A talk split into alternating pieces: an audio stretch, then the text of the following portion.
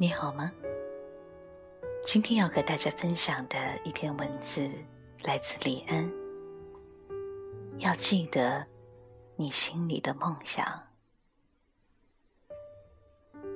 一九七八年，当我准备报考美国伊利诺大学的戏剧电影系时，父亲十分反感。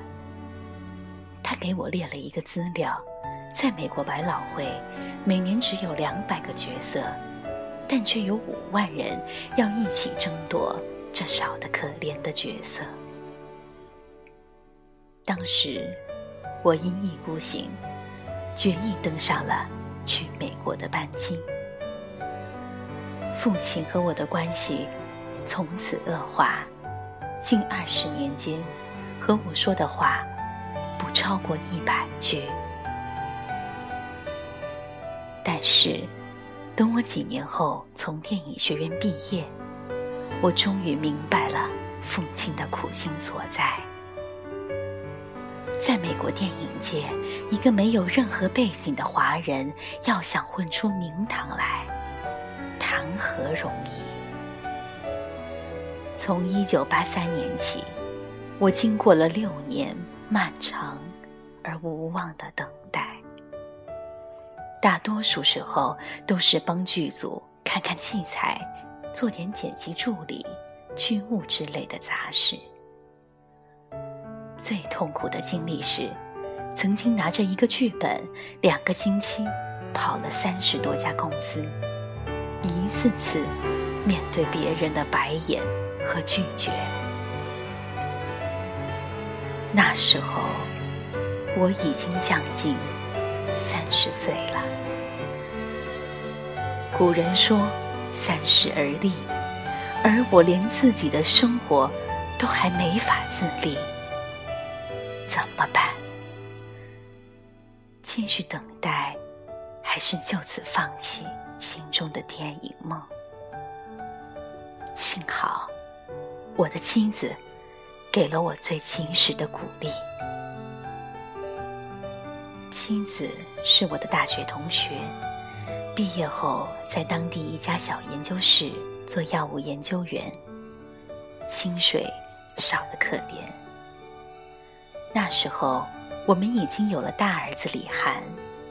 为了缓解内心的愧疚，我每天除了在家里读书、看电影、写剧本外，还包揽了所有家务，负责买菜、做饭、带孩子。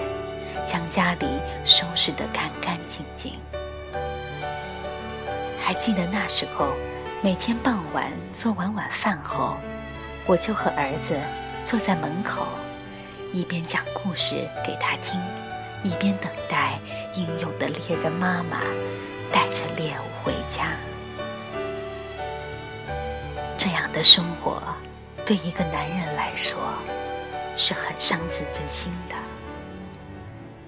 有段时间，岳父母让妻子给我一笔钱，让我拿去开个中餐馆，也好养家糊口。但好强的妻子拒绝了，把钱还给了老人家。我知道了这件事后，辗转反侧，想了好几个晚上，终于下定决心。也许这辈子电影梦都离我太远了。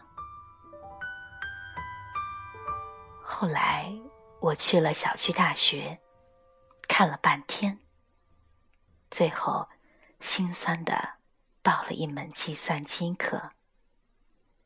在那个生活压倒一切的年代里，似乎只有计算机可以在最短时间内。让我有一技之长了。那几天，我一直萎靡不振。妻子很快就发现了我的反常。细心的她发现了我包里的课程表。那晚，她一宿没和我说话。第二天。去上班之前，他快上车了，突然，他站在台阶下，转过身来，一字一句的告诉我：“安，要记得你心里的梦想。”